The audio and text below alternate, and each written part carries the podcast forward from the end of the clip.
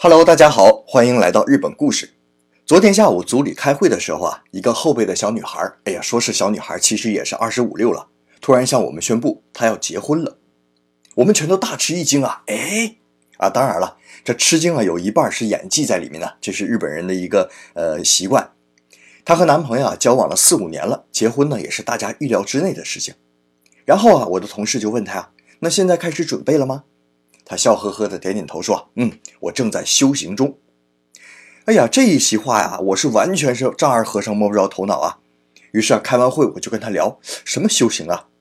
他说呀，修行就是新娘修行，这是日本的一个古老的传统。为了让女儿到夫家之后能够得到尊重，并成为一个相夫教子的能手，以前每个要出嫁的女孩都会接受这种培训。那培训的内容呢，包括料理、花道、茶道、持家之道等等。更夸张一点说啊，很多大户人家的女儿一出生就接受这个教育，就是为了要把女儿培养成一个合格的女主人。可是啊，茶道、花道这离平民百姓毕竟太远了，有些人呢可能一辈子都接触不到。而且现在日本夫妻两人共同工作的情况正在增多。女性既要工作又要照顾家里，日本还没有老人帮忙的习惯，所以啊，怎样利用短时间把家里布置得井井有条，这对女性来说是一个极大的考验。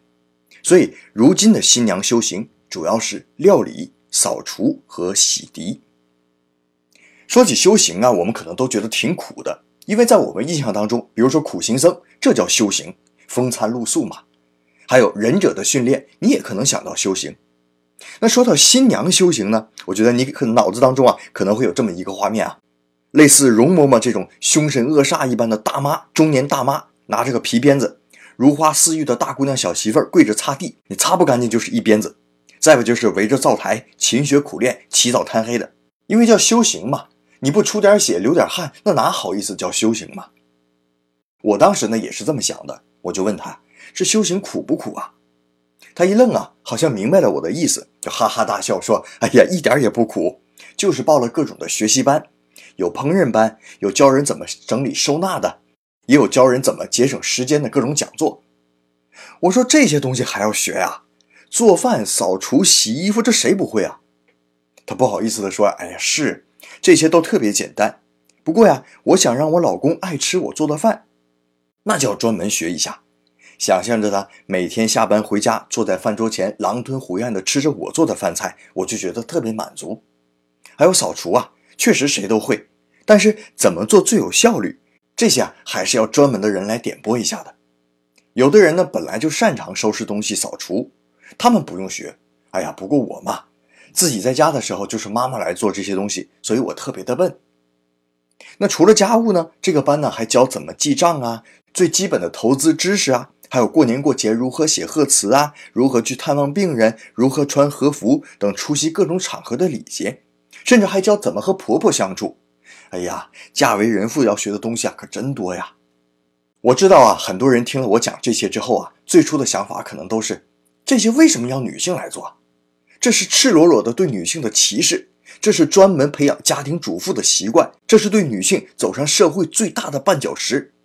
那当然了，说实话。刚开始我听到这个词的时候啊，也觉得呀对女性不太公平。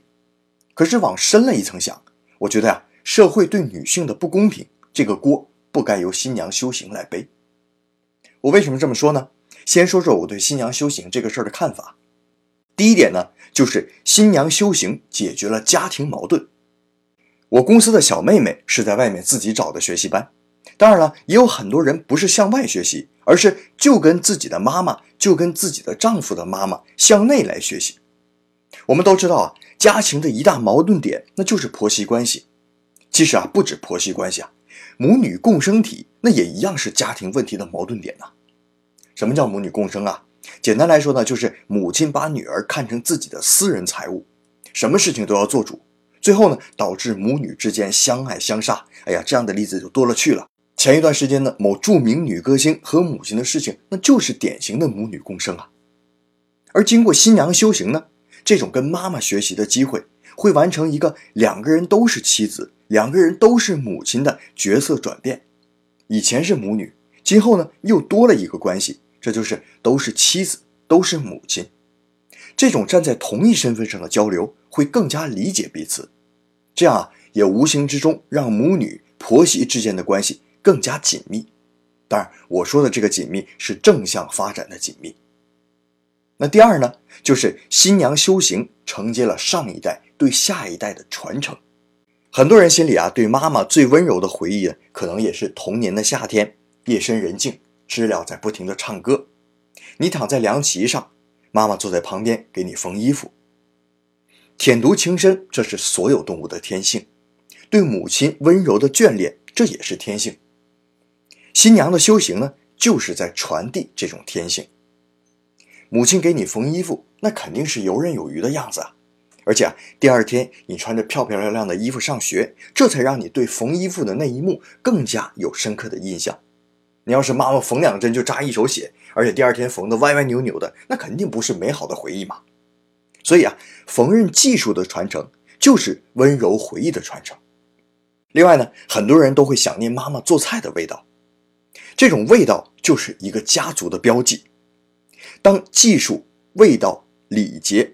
每一样东西都从上一辈传到了下一辈，这就完成了文化上的传承啊。所以啊，我们说对传统文化，日本保护的很好。一方面呢，是日本人在刻意保护；而另一方面，就是因为有这种来自母亲的、来自每个家族的传承，才能流传至今呢。那第三点呢，这就是爱嘛。如果你是丈夫，你在结婚之后。突然在饭桌之上吃到了久违的妈妈做菜的味道，你是什么感觉？你难道不为自己妻子这份心感动吗？你体会不到她对你的爱吗？所以啊，我的同事小妹才那么用心的学厨艺、学打扫，她就是想给未来的丈夫做一顿可口的饭菜，营造一个温馨舒适的家嘛。那就像我刚才说过的，女性社会地位不平等这口锅不应该由新娘修行来背。